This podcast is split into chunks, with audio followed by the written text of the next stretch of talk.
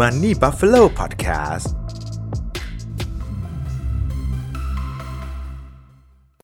ใครที่อยากมีเงินเก็บเยอะๆ ก็คงตั้งหน้าตั้งตาออมเงินกันเป็นธรรมดา แต่จริงๆ แล้วนอกจากการออมเงินก็ยังมีอีกสิ่งหนึ่งที่สามารถทำให้เราเก็บเงินได้เยอะขึ้น นั่นก็คือการประหยัดเงินนั่นเองค่ะ วันนี้บอมี 3 วิธีในการประหยัดเงินมาฝากทุกคนกันค่ะ วิธีที่ 1 ก็คือการซื้อสินค้ายกแพ็คว่าอยากให้ทุกคนลองนึกนะคะว่าอะไรเป็นสิ่งที่เราต้องใช้ตลอดเวลาเลย ตั้งแต่ตื่นนอนยันเข้านอน แน่นอนว่าก็คือโทรศัพท์มือถือนั่นเองค่ะ จะว่าไปมันก็ใช่นะคะ แต่จริงๆแล้วว่าหมายถึงน้ำดื่มค่ะว่าอยากให้ทุกคนลองนึกนะคะ ว่ามีสินค้าอะไรบ้างที่เราซื้อกินซื้อใช้บ่อยๆ สิ่งนั้นแหละค่ะ เป็นสิ่งที่จะช่วยให้เราประหยัดเงินได้ค่ะ ว่าขอยกตัวอย่างเป็นน้ำเปล่าแล้วกันค่ะ สมมติว่าเราดื่มน้ำวันละ 1 ลิตร 30 วันก็คือ 30 ลิตร ใช่ไหมคะ ถ้าเกิดว่าเราไปซื้อน้ำเปล่าที่ขวดละ 7 บาทเนี่ย ก็คือจะมีปริมาตรอยู่ 600มิลลิลิตรเนี่ย เดือนหนึ่งเราต้องซื้อถึง 500 ขวดเลยนะคะ ก็จะคิดเป็นเงิน 350 บาทค่ะ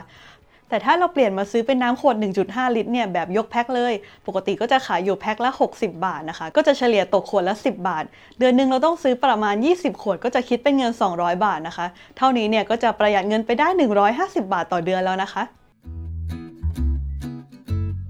วิธีที่ 2ทำอาหารทานเอง วิธีนี้เนี่ยก็อาจจะเหมาะกับคนที่มีฝีมือหรือชื่นชอบในการทำอาหารอยู่แล้ว หรือกำลังอยู่ในช่วงหัดทำก็ได้ค่ะ เพราะตั้งแต่มีนโยบาย work from home เนี่ยเพื่อนๆเราหลายคนก็กลายเป็นเชฟไปแล้วเหมือนกันค่ะ แล้วก็เหมาะกับคนที่สามารถทานเมนูซ้ำๆได้ไม่เบื่อด้วยนะคะ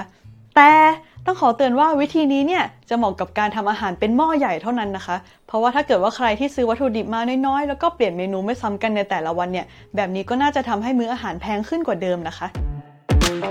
วิธีที่ 3 ค่ะ ก็คือหยิบเงินเท่าที่ใช้ออกมาในแต่ละวันเลย วิธีนี้เนี่ยก็ค่อนข้างจะหักดิบนิดนึงนะคะ แต่ก็ถือเป็นไม้เด็ดเลยค่ะ ถ้าเกิดว่าใครที่ต้องการจะประหยัดเงินจริง ๆ โดยจะเป็นการกำหนดไปเลยค่ะ ว่าวันหนึ่งเนี่ยเราต้องการใช้เงินวันละเท่าไหร่ เช่น เราต้องการใช้เงินวันละ 300 บาท แล้วก็หยิบเงินออกจากบ้านมาแค่ 300 บาทเลยค่ะ แล้วก็ต้องบริหารให้ใช้ 300 บาทเนี่ยให้พอให้ได้ค่ะ แต่วิธีนี้เนี่ยก็มีข้อเสียเหมือนกันนะคะ เพราะว่าเดี๋ยวนี้เนี่ยเราสามารถสแกนจ่ายเงินได้เกือบทุกที่เลย ถ้าเกิดว่าเรามีเผลอสแกนจ่ายอะไรไปเนี่ยเราก็อยากให้ทุกคนจดโน้ตไว้นิดนึงนะคะ เพื่อเป็นการเตือนเราว่าวันนี้เนี่ยเราใช้จ่ายอะไรไปบ้างแล้วค่ะ แล้วก็เพื่อไม่ให้ใช้เงินเกินวงเงินที่ตั้งไว้ค่ะ